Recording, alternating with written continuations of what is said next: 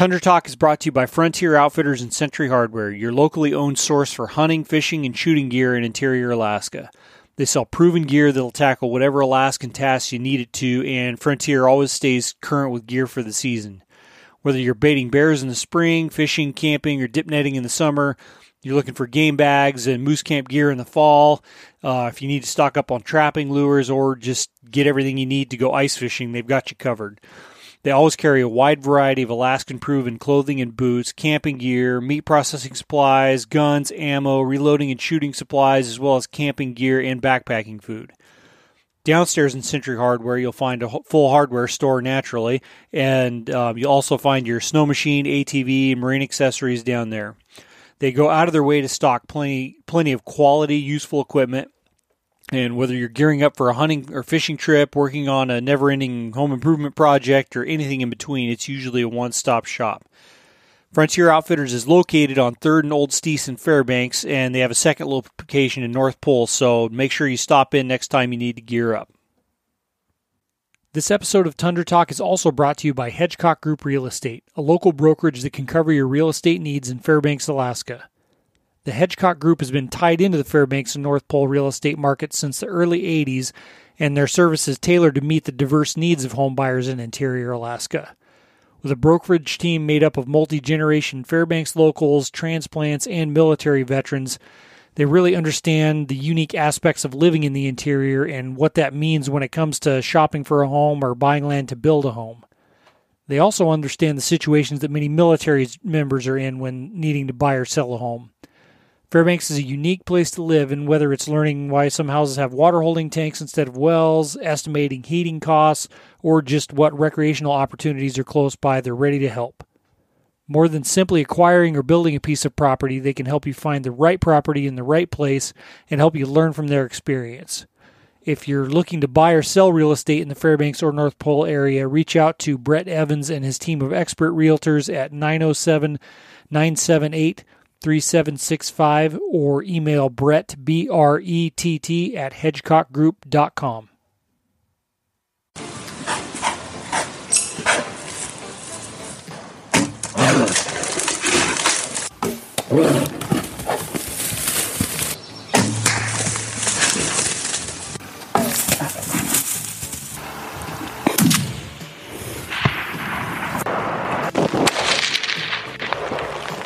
That's how you do it. All right, welcome back to Tundra Talk, everybody. I'm Tyler Freel. Excited this morning to uh, sit down with a guy who've kind of I've kind of wanted to. I've had you in my mind to get you on the podcast for quite a while, uh, Mr. John Sturgeon. Um, if you haven't heard of John, he's kind of the uh, folk hero here in Alaska who uh, you know took on the Park Service and, and was it two two times you went to the Supreme Court over it? I went twice. twice, correct, yeah. okay, and uh, and won. And it's you know he's his efforts especially have had a big impact on on just some of the things and issues we deal with here in Alaska. So I you had the chance to got the chance to sit down with you. I you know I'd love to hear. I haven't actually heard it. I've heard your account from other people, but I haven't actually heard it from you yet. Um, you know what kind of some of the background and and issues that that go on up here, things that go on up here with the feds.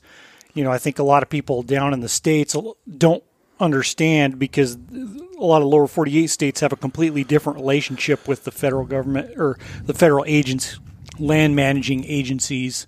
And uh, so, yeah, I mean, I want to hear, you know, so, some of that background what happened that got all this started and you know a little bit about your just the process and how arduous all that's been. And then you know talk about what some uh, maybe some of the implications of the, of the you know, court decisions and changes it's it's kind of helped make a, the state get some headway on. So yeah. Well uh, it it uh, all started in uh, uh been hunting a uh, moose uh, in the same place, a place up on the Yukon River. First time I went there was 1971, and I've hunted it every year except one. Uh, went there back last year also. Um, in this particular year, I was uh, uh the river I hunt is for moose is uh, fairly shallow. Uh, even with a jet boat, it's hard to get through it sometimes. So in 1991, I bought a uh, little small hovercraft, not very long, about 12 foot long, weighs about oh, 450 pounds, so it's not a big machine. It has a 66 horse uh, Rotax engine on it, and that's what I've been using for moose hunting. I start using it in 1991, and uh, uh, in, in 2007 I was using it. I just just got there on my moose hunt, and uh, um, I had a cable brake on my steering, and uh, just I was fixing it, uh, I hear a boat coming up the river a little bit, and, and uh, uh, it turned out to be uh, National Park Service rangers uh, checking things out. They did, did routine patrols, um, and they they uh, stopped and, and talked to me. It was pretty shallow that year. It's probably as far as they could get their boat, and uh, they talked to me for you know maybe 15, 20 minutes about the hovercraft. Kind of unusual craft. You don't see it too Mhm. often. And they asked if I got moose, uh, uh, how, often I got moose, and how I packed them, and how the hovercraft worked. Seemed very genuinely interested in it. And um, all of a sudden, like you turn a light switch on, they uh, pull out this rule book, and uh, um, pretty thick rule book, about you know inch and a half thick, and they had already marked, and there was a uh, read me a, a sentence out of there. One sentence in this big, huge rule book said that, uh, that hovercrafts are not allowed in national parks and preserves, and that's something that you would know intuitively because um, it's not much different than a, a airboat uh, or a jet boat. I mean, it does the same thing, and uh, they uh, uh, said that I was in violation of the law and that I couldn't operate that hovercraft. And I said, "Well, I'm sorry, I didn't know it was against the law." And then they um, uh, said I had to get it out of there, and I said, "Well, okay, I'll, if it's against the law, I'll get it out of there right away." And uh, then they told me that uh, uh, if I started it, they'd give me a citation. So I didn't get a citation, but it was really tough getting it out of there because I had to bring my jet boat up there, and I'd never carried my hovercraft in the jet boat. So there's four of us. We had to lift it in there, and then take it all the way back to the, our boat launch, which was about a oh 50 mile ride, and kind of plowed water the whole way. I think I used about 60 gallons of Yeah. gas getting up there because it's up, it's all upriver, and uh, we got it out of there. Um, and uh, when they were talking to me, I I told them I said I think this is a navigable river which is owned by the state of Alaska, and they acknowledged that it was, but they said that even though the state owns it, we get to manage it. And I said I don't think that's right. I didn't have much of an argument with them because I wasn't so sure myself, but when I got back to um, Anchorage, I called up the state of Alaska, and they, they assured me that yep, that was a navigable river owned by the state of Alaska, uh, and at least the state's position was that the federal government didn't have authority on it. So I double checked with the feds, and they said nope, state's wrong. We do have authority on it, and if we we see your hovercraft up there again, we're going to give you a uh, a citation. And uh, so I thought about it a while, and I said, you know, just just not right. Um, and and uh, decided to file a lawsuit. But prior to that, I had to. Uh, um, you have to they call exhaust all your administrative appeals, which takes a long time. You got to send a a letter uh, to the district ranger. You got to send a letter next to the the state director, and then to the uh, secretary of the interior. And I did that. Uh, none of them ever responded, uh, and it, you, you've got to wait like you know a reasonable amount of time, which my attorney said it was about you know five or six months. So I kind of lost over a year and a half just going through the administrative process, which you have to do. If you don't, and you go to court, the first thing the judge says that did you try to solve this administratively? And Yeah. you're going to say, well, no, but anyway, we did, and we did all right, all certified letters, and then uh, uh, we got into the lawsuit, and it was uh, uh, it was mainly Now, not to interrupt you before you get into that. Now, it's some detail that maybe you know it might be easy to miss. It's, you know, these guys like they knew what they were doing when they they didn't just see your hovercraft and come and come to say hi, right? they were prepared. They were prepared. They uh, um, it, it kind of upset you because they were really nice. They were kind of pumping you for information. I guess that's maybe common to do with law enforcement folks, but kind of makes you feel like a jerk because you kind of trusted them that they, they weren't there to give you a citation, but in fact they were. But they didn't give me a citation, so I got to give them credit for that. Um, and uh, that to me was a pretty big deal because uh, you know to take on um, anybody in court costs a lot of money, and I think there's a lot more appeal to folks to help because it wasn't a citation. I wasn't trying to beat a ticket. Yeah. And so I think that was a. I think they probably did me a favor in that respect. Is that it's uh, uh, just it was just much easier and and uh, you know raising money when you weren't trying to beat a ticket that somebody gave you. So that was was, was pretty good. And if if um, maybe your listeners don't understand what a navigable river is, that's a what a capital N. That's a um, uh, it's kind of a, a,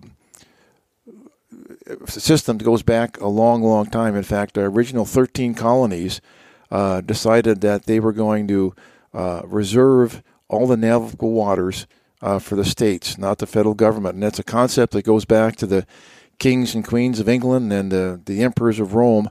That back in the old and old days, that the rivers and the lakes and the tidelands were all like the, the, they were the transportation corridors, Mm-hmm. and they didn't want uh, anybody to own those transportation corridors, and they were put in what we call a public trust.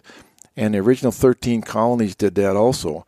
So when Alaska became a state, uh, we automatically, under the Equal Protection Clause, got title to all our navigable waters. That's mainly um, the rivers and the lakes, and then uh, from ordinary high water to ordinary high water on the other side, the submerged lands underneath, and the column of water is actually in public trust to the state of Alaska. And it's whether and it, and it doesn't matter if the water. It's not just what's it's if the water drops, everything below that ordinary high water mark is technically Right. Like in Alaska, of. there's lots and lots of big gravel bars and sandbars. Like on the Yukon, you've got some uh, gravel bars because the river's so big that sometimes they're uh, you know half a mile long and half a mile wide, and some even bigger than that. And you can land a plane on them. And in fact, uh, very frequently when you hunt moose up here in Alaska, we we um, uh, uh, take your boat and come to a gravel bar, and you start calling, and a moose comes out in the gravel bar, and they're, when they're in a rut. And so I'd say 50% of the moose that I shoot shot over the years have probably been on gravel bars. So it means that if the uplands are owned by the federal government or if they're um, uh, private land, which are a lot of native corporation land up here, if it's a navigable river, you can. Um, and, it, and it's permitted by the state regulations. You still have to follow the state regulations, but they're generally much, much uh, um less restrictive than the than the federal government.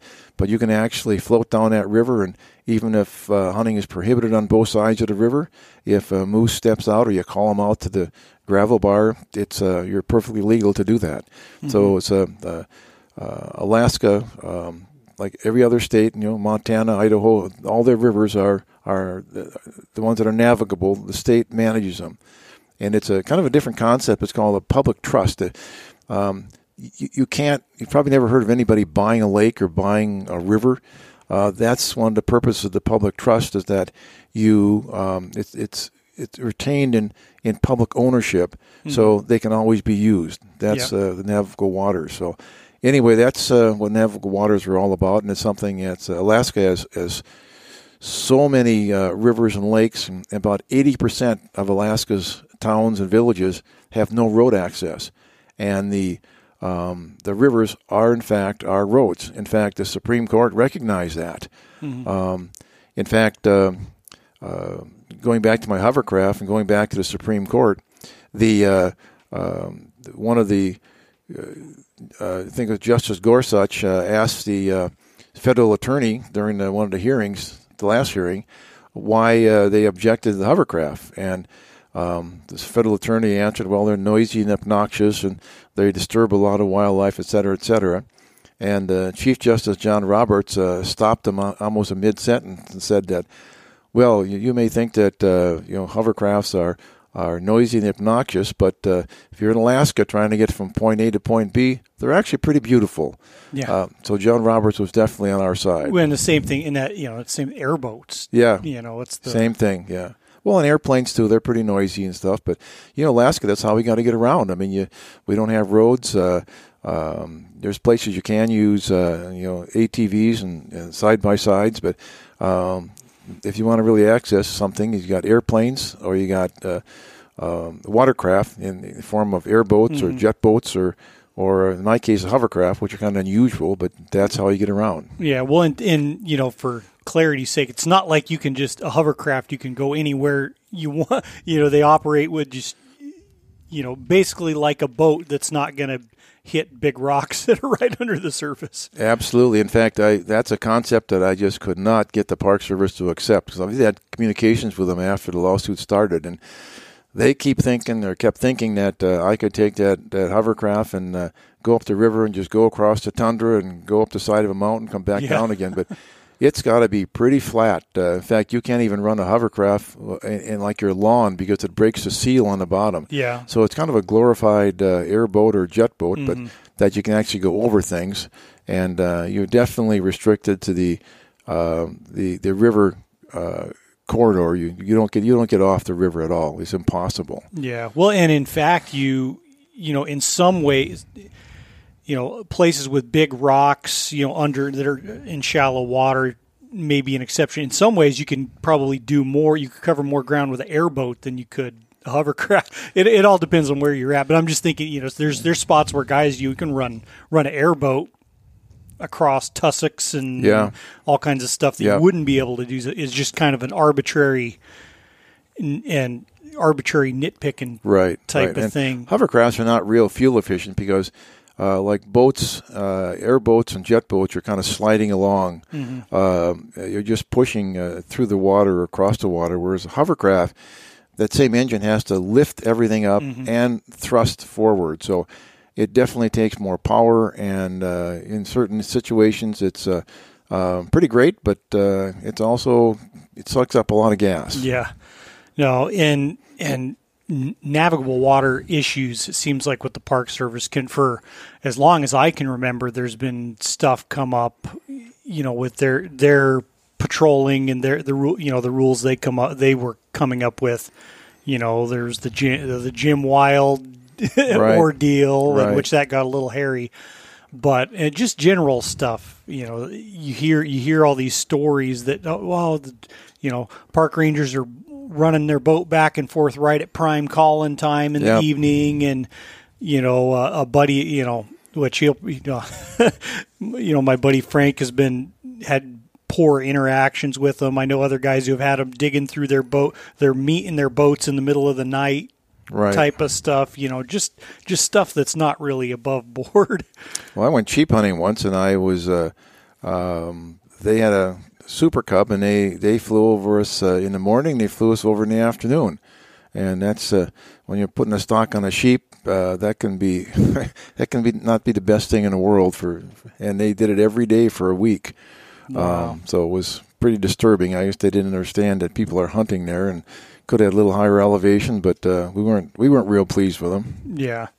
You know, so that I'm trying to think of anything else that I'm in that in that process. You know, you mentioned the administrative process. I I've been through that with U.S. Fish and Wildlife for getting filming permits in certain areas where it's just they they they can give the permit. It's just that they won't. The the refuge manager or land manager won't. Yeah. In some cases, um, you know, and I I had to go.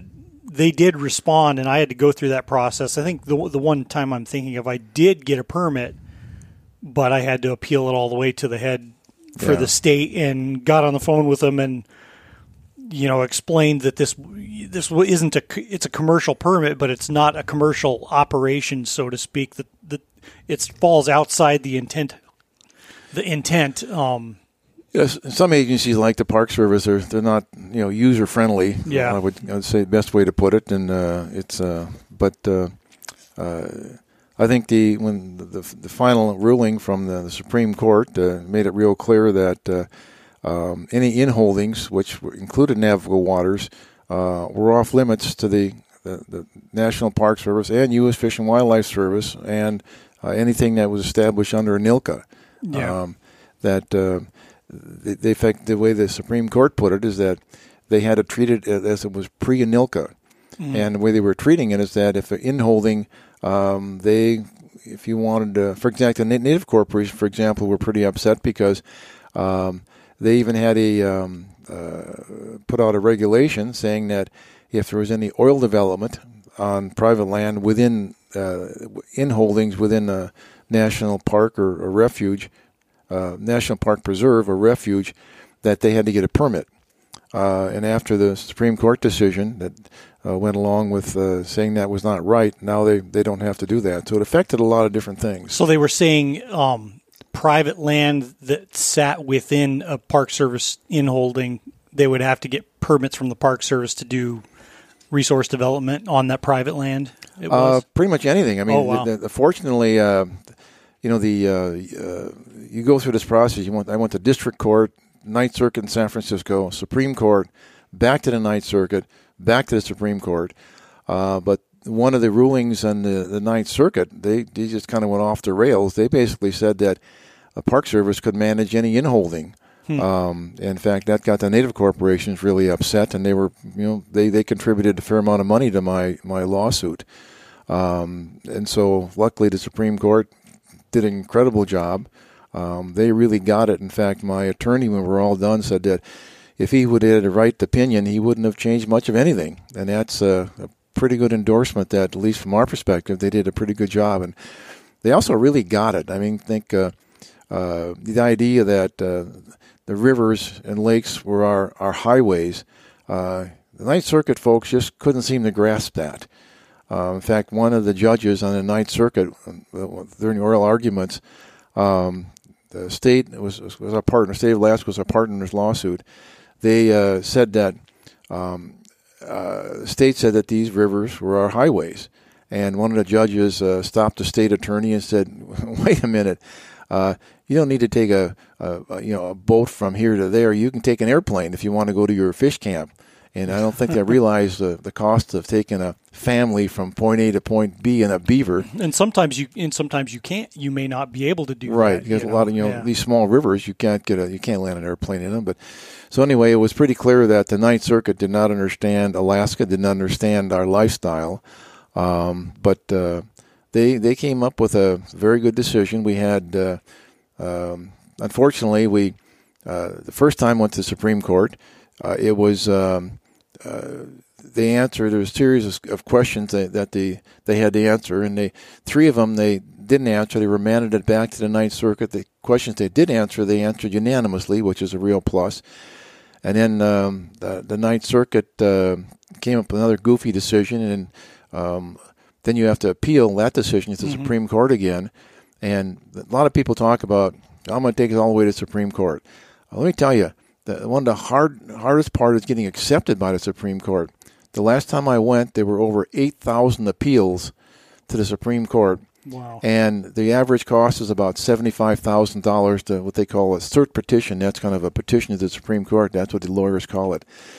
Eight thousand appeals, and out of eight thousand appeals in 2019, they took 41 cases. Ooh. So your odds of uh, getting the Supreme Court to accept your case are are pretty slim, and it was even slimmer for my case because it only affected one state, Alaska.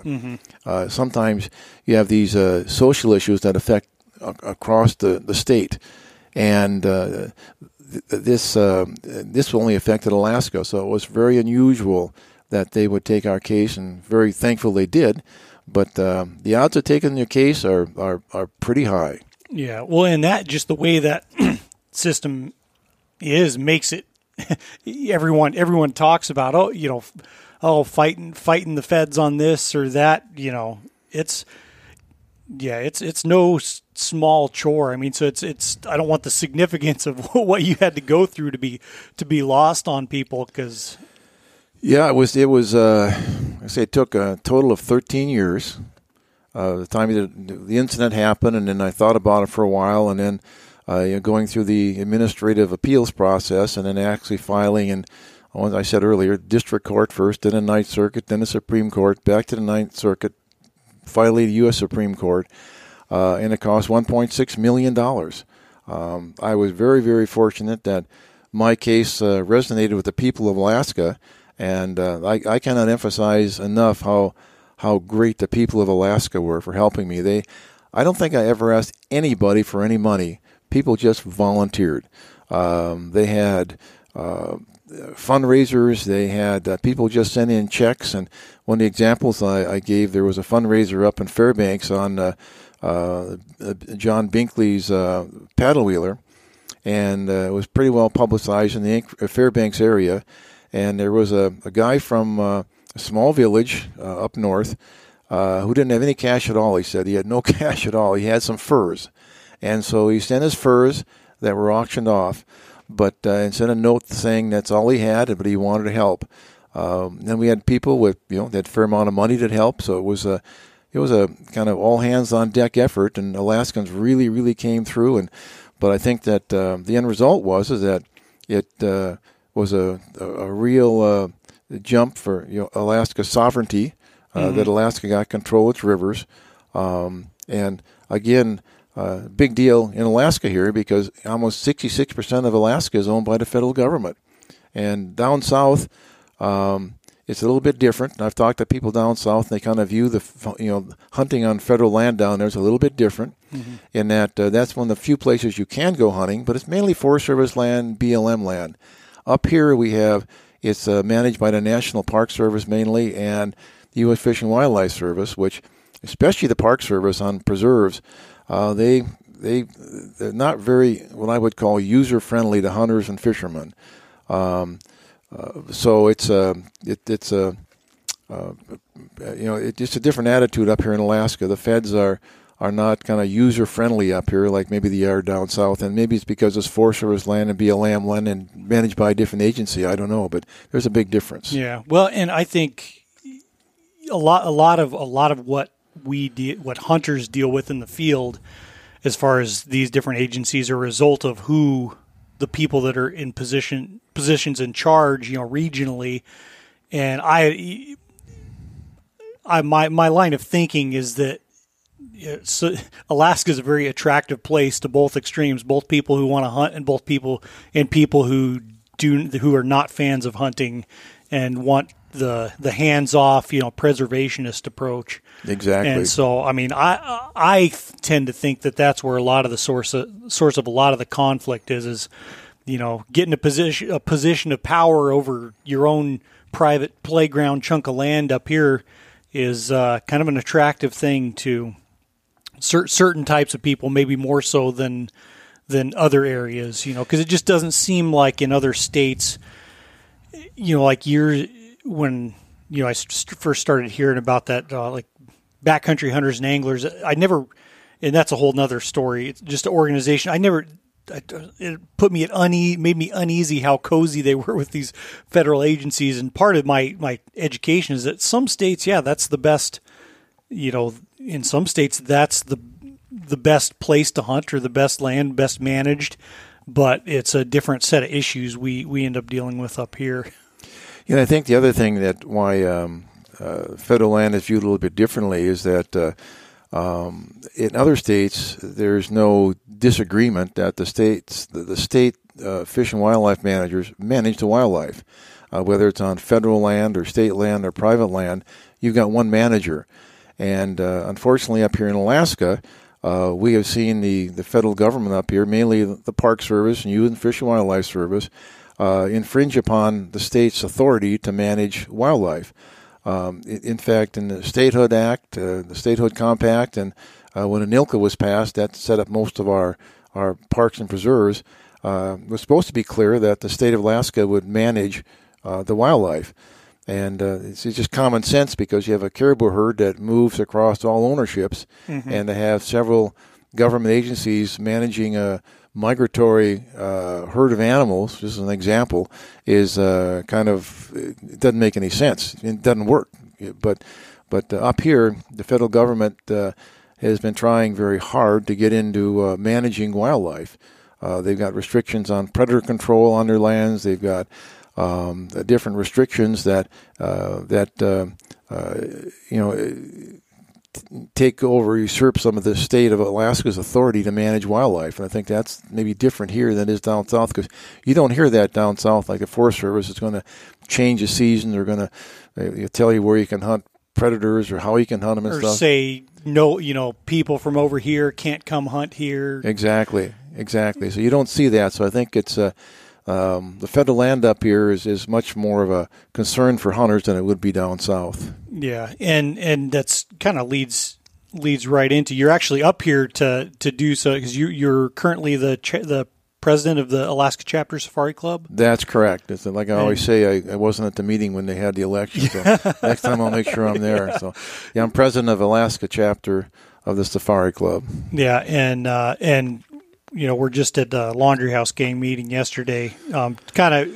raise trying to raise awareness and funding around this. Uh, you know what we were just talking about this caribou issue in Northwest Alaska. I've talked about it on the podcast several times, and it uh, they finally have announced, which it just seems this stuff seems to be slid through quietly when possible. And I, I don't know that they were expecting the the public feedback that they got, you know, the first meeting especially, and then you know they did a second meeting of public hearing, and then they're going to do another one that you can call into, and I'll post the information on the the notes for the show. But um, on here on March 21st, they're going to do a third one, and then the actual federal subsistence board meets on the 30th, I think, to decide it. Which is, it's worth pointing out that I don't know that the actual that the that the board actually has to listen to any of the testimony. I don't know all the, the details, but uh, certainly, you, as far as I know, you do not have an opportunity to, to, to interrelate directly with the board. Yeah. Uh, they've done it through staff, and uh, how staff tabulates the results. I don't know. I I listened. The first session was uh, four hours. Next one was four hours, and this one I think is three hours. Uh, and how the staff tabulates that, uh, it's just for or against. I don't know. Yeah. But it's not quite the same as actually talking to a board. We maybe kind of spoiled up here. Our our board of game or board of fish. You can actually go talk to those folks and you know, look at them in the eye and make your proposal and give me your comments. But Yep. the federal system doesn't do that. You know, you, you- the board is kind of isolated uh, from public comment directly. It, it, do, it does it through uh, their staff, which doesn't seem like uh, Insulate, which I Insulate, that's ben, the word. Ben Mulligan put a you know kind of they for the state. He's the deputy director. deputy commissioner. deputy commissioner he you know he put a statement i thought he said it very well that you know the state doesn't feel it's right for the federal subsistence board to insulate themselves from the public Yeah. um, especially with the impacts. I mean, uh, you can't see it on the radio, but uh, there's a series of maps that the Alaska Department of Fish and Game put out that uh, showed at statehood areas you couldn't hunt, and at that time there were only three areas you really couldn't hunt. in 1959 1959, and then uh, in 1980 when ANILCA and ANCSA uh, were passed, um, another map that took away quite a few areas. You know, the Hard Park, and of course the Native Corporation's got 44 million acres. Uh, which is considered private land, and so you can hunt on it, but you have to have their permission, like any other private land anywhere else. And then uh, the the third series, the third map in this series uh, shows the uh, the game management units where the federal government has placed restrictions, uh, which is which is only uh, uh, locals can hunt. Yeah. Uh, and it's uh, looking at that map, it shows a big, big chunk of Alaska. Uh, in fact, this this uh, area looking at now, I think it's like 43 million acres.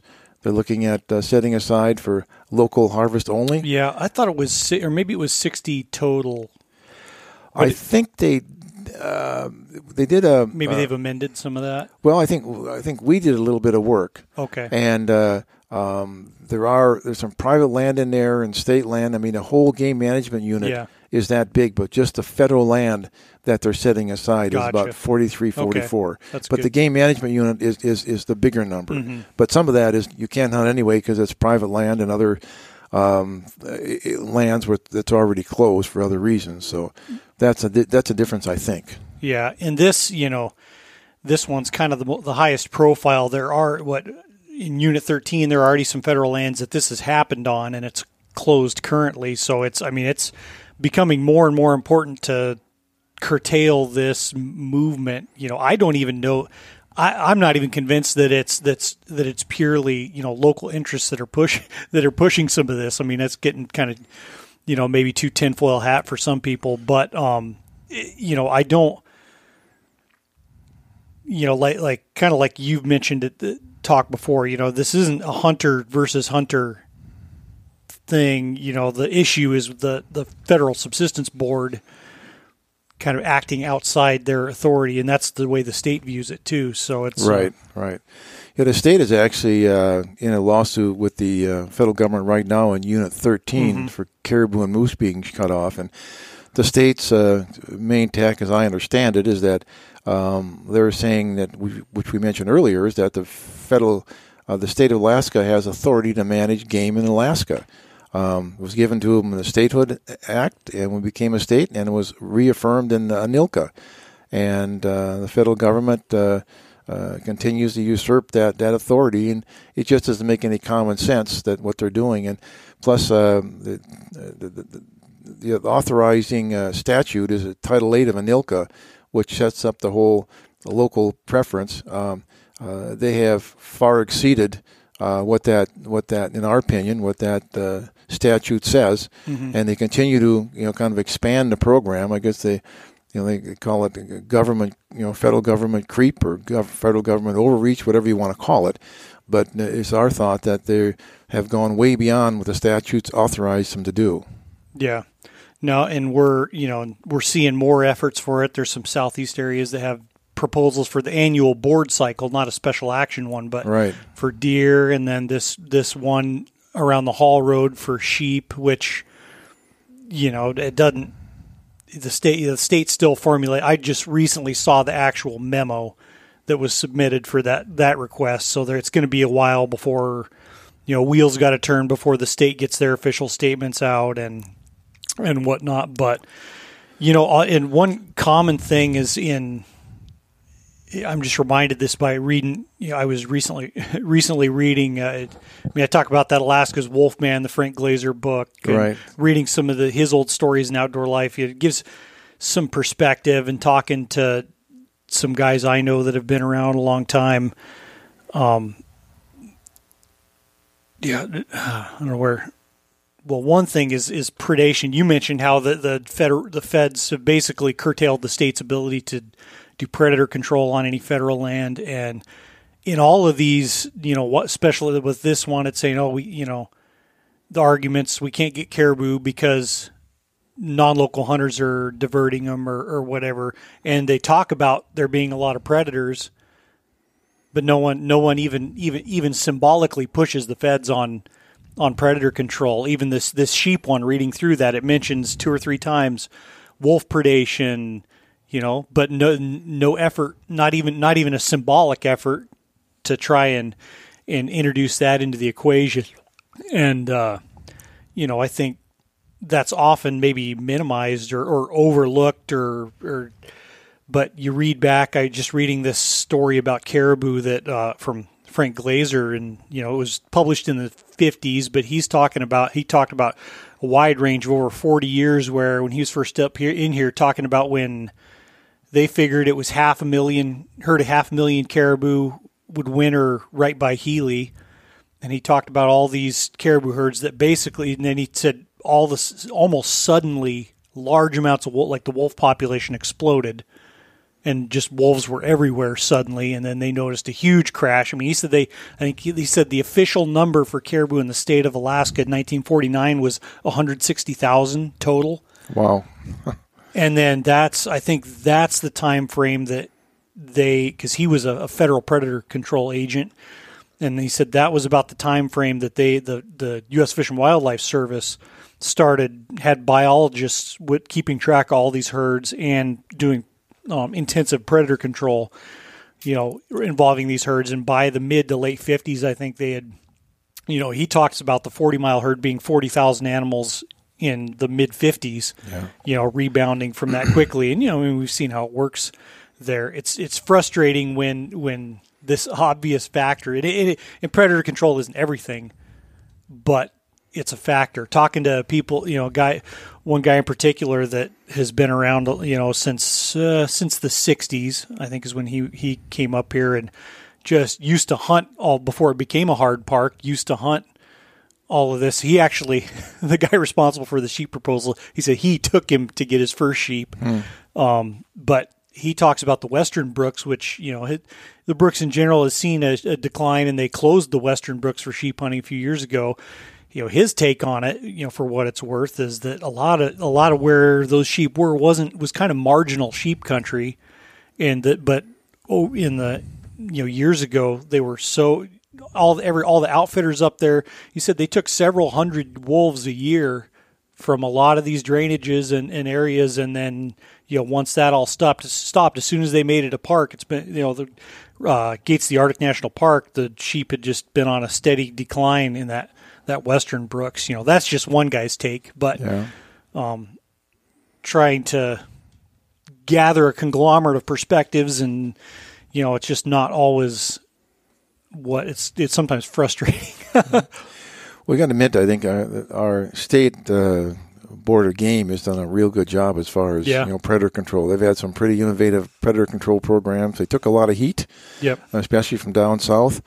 Um, but uh, bottom line, uh, that they have worked. Like I in mean, yeah. unit, unit 13 and some of the areas that uh, north of Anchorage, that uh, they had some uh, a lot of predator.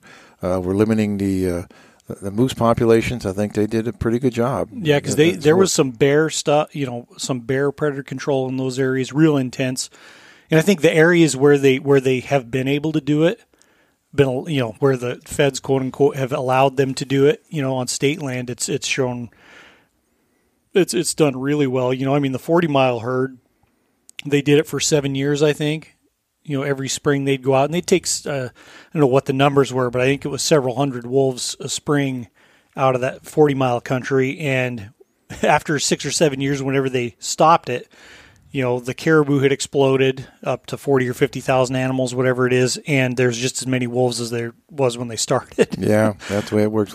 Also, uh, read an article that uh, um, bears are uh, know, a pretty good predator on on uh, moose, mainly moose and, and caribou also. yeah And they were saying that in some situations are actually worse because uh, in the springtime, um, uh, a wolf, you know, has a den and their their pups stay in a den, and they have to actually they're uh, limited to that area maybe limited to that area. Yeah, they can't they can't expand out where, you know, a bear just takes his cubs with it and uh, just you know looks for where the food is and.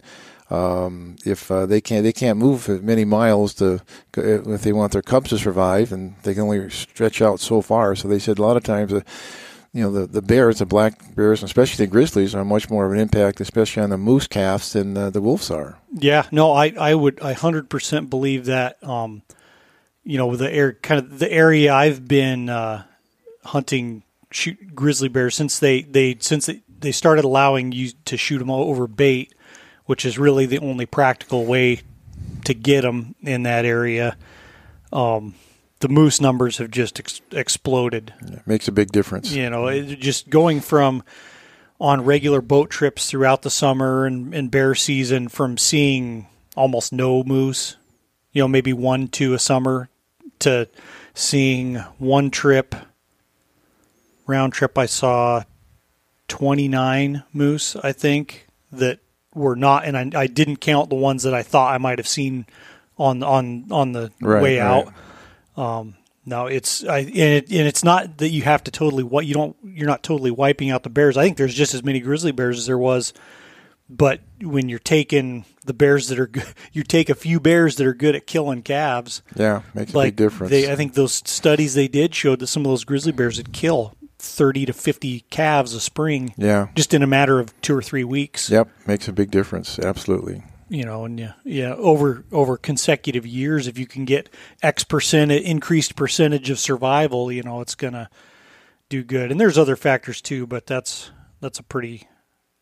It's one of the few things we can sometimes do to have have an input on it. We can't do anything about the weather, um, weather or stuff like that, but that's something we can. Yep, exactly. Agree with that 100%. But uh, I'm trying to think what other what. So I got to ask you if if if if if you don't want to tell this, the the background of this, that's fine. How how do you how do you get to the point of having lobster dinners?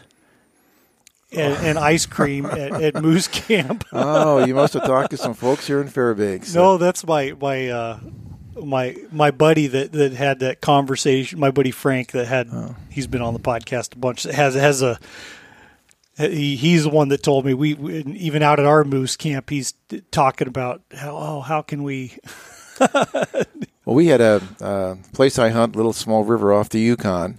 um, which used to be my secret hunting place, but somehow going to the Supreme Court twice and having uh, the river named about 10,000 times, not so secret anymore. Yeah. But there used to be just two groups that hunted it, uh, and we would kind of coordinate. We'd come early, and a, a group from Fairbanks came in second. We'd always have an overlap of two or three days, and uh, as traditionally do, we asked uh, guys to come up to our camp for dinner one year, and then the next year they said we'll invite you, and so they kind of brought something a little extra, and then next year uh, we invited them, and we kind of tried to up the ante. Yeah. Uh, and we one time we had uh, uh, actually bought a 24 pound turkey and actually Oh. cooked it in a 55 gallon drum. Took all day to cook it, uh, and uh, uh, we had uh, cheesecake and mashed potatoes and regular Thanksgiving dinner. And uh, next year uh, they brought uh, live Maine lobsters. so we we had a discussion. He said, you know, we can't up at very much more than a 24 pound turkey and uh, live Maine lobsters. Maybe we just kind of go back to what we normally eat. so, but it was that's part of uh, you know the camaraderie you you, you Yeah. enjoy in hunting. Um, you're meeting other folks on, on the rivers, and um, it was uh, we always enjoyed our time with them as a group from Fairbanks, and uh, still have contact with them occasionally. And it's uh, that's kind of the Alaska way. I think maybe even deer camps down south people do that. So it's a kind of a tradition to have uh, the fellow hunters come to your camp and you know give them some hospitality and a you know beer or something and chat about tell lies about hunting. Yeah. and it's uh, it's always a good. Uh, a good, good, good, good thing to do. Yeah, no, it's generally the the you know spirit of people up here is pretty pretty generous, and you know the way it was kind of.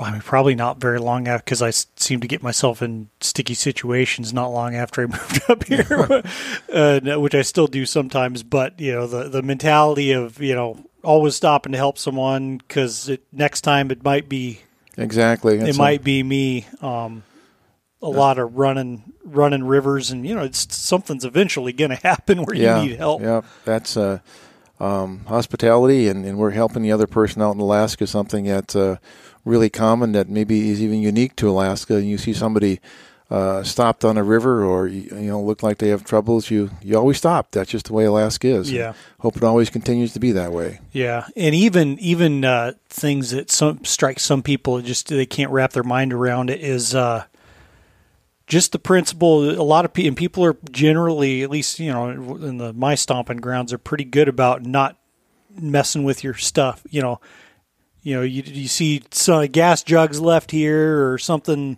piece of equipment there you know generally people don't you know are not going to mess with your stuff because No. you you know you know someone might that's there for a reason and Yeah. someone's going to eventually need it Well, it could be a life or death situation Yeah. too, or them getting home or not. And where we hunt, we're we're as much as uh, seventy-five miles from the nearest uh, boat launch, and uh, if you end up having trouble, uh, you try to have some backup, you know, uh, you know, extra parts and that kind of thing. But uh, um, and you do leave gas in places where you, you can you make sure you can you, when you come back you've got enough gas to get back to your the boat launch and so I think people realize that and you know there are a few jerks out there but I think at least in Alaska they're you know few and far between. yeah yeah no kidding so uh is would you say would you say moose hunting's your your favorite or do you have one Oh, my favorite is sheep hunting. sheep hunting Yep, that's kind of like a like a drug addiction. yeah i hear you there i can't complain No, I'm, I'll be I'll be 77 this year. I went uh, I went last year.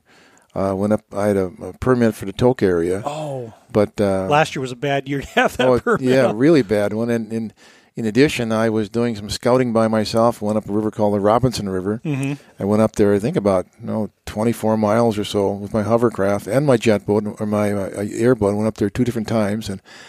Anyway, it was a week before hunting. I was scouting areas. Went up the Tok River, went up the the Robinson, and kind of looking for a place to go sheep hunting and where I'd, I'd do well. And got all the way back to my my boat trailer, and my uh, the hovercraft was right next to my boat trailer. I was going to get out just after running this up this river, and it's pretty hairy because it was high water, lots of waves and stuff. And I tripped and getting out of my hovercraft, there's a little bar on it. I caught my foot on the bar and I caught my second foot on the bar oh and uh, fell, and I actually uh, uh, broke my kneecap in half oh ouch all the way all the way across. but it didn't go all the way through. I had an X-ray Oh. like like two days later, and I told the doc that I was going to go uh, sheep hunting. He said, "No way."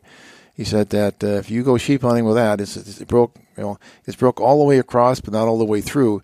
That if you put uh, uh, weight on that with a pack, that it's gonna gonna Snap it. snap yeah. it, and you're going to be have your Like it scored a piece of sheetrock or something. exactly, exactly. And so I thanked them for advice, and a week later I went sheep hunting, so, and uh, I got in there, um, and uh, I got to my base camp and where I was going to hunt from, and looked at my calf, and it was about the size of a soccer ball, Oh. and I'm thinking. This isn't right, and so I said, "Well, maybe I better get out of." here. So I had to boondock down a um, a, a river about uh, I think seven and a half miles to get picked up by an airplane, and um, that was my last sheep hunt. But uh, sheep hunting, I think, is different than um, any other kind of hunting. Being up in the, the high and lonesome and Mhm. spot and stock, and you know, camping up in the alpine, uh, there's just nothing like it. But moose hunting, uh, actually, probably elk hunting is my second, Yeah. and then third is probably moose. But uh, sheep is by far uh, top of the pile, and I think uh, a lot of Alaskans up here uh, um, would would probably agree with me. There's nothing like like hunting sheep. I a lot of sheep hunts that hadn't been successful, but uh, didn't make any difference. Still had a wonderful time. Yeah. Yeah, no, I'm coming off one where we, we got our butts kicked last year too. You know, mostly weather and circumstance, but yeah, I uh, which your elk reminds me too. I want I want to ask you if you have it. You know, tell me maybe about a memorable sheep hunt you have if you have time. If not, that's no big deal. What's what do you think's better, moose or elk meat? Elk meat. Elk meat, you that's Yeah. you think? Yeah. Ah, I was hoping you'd say moose. Well, I like elk meat. I go uh, Montana, Montana every single year, um, and uh, uh, I hunt on the Fog Neck. I run a Yeah. logging operation on there. Um, Now I've heard, yeah, some. Yeah, we can wrap. Yeah, we can wrap up. No big deal. okay. But uh, yeah, no, I've been well. But Frank Schultz, who my buddy here, he who you met, he's he's had quite a bit of a fognack elk, and he said those are. He said, on his his opinion, that's that's better than moose. You know, I, I got I got my first elk in New Mexico this year, and it tastes really good, but it's uh, a little tougher than most moose. But I'm sure that's it's good. It's good regardless. I just like to say moo- moose is my favorite, or not my favorite. Sheep is, but yeah.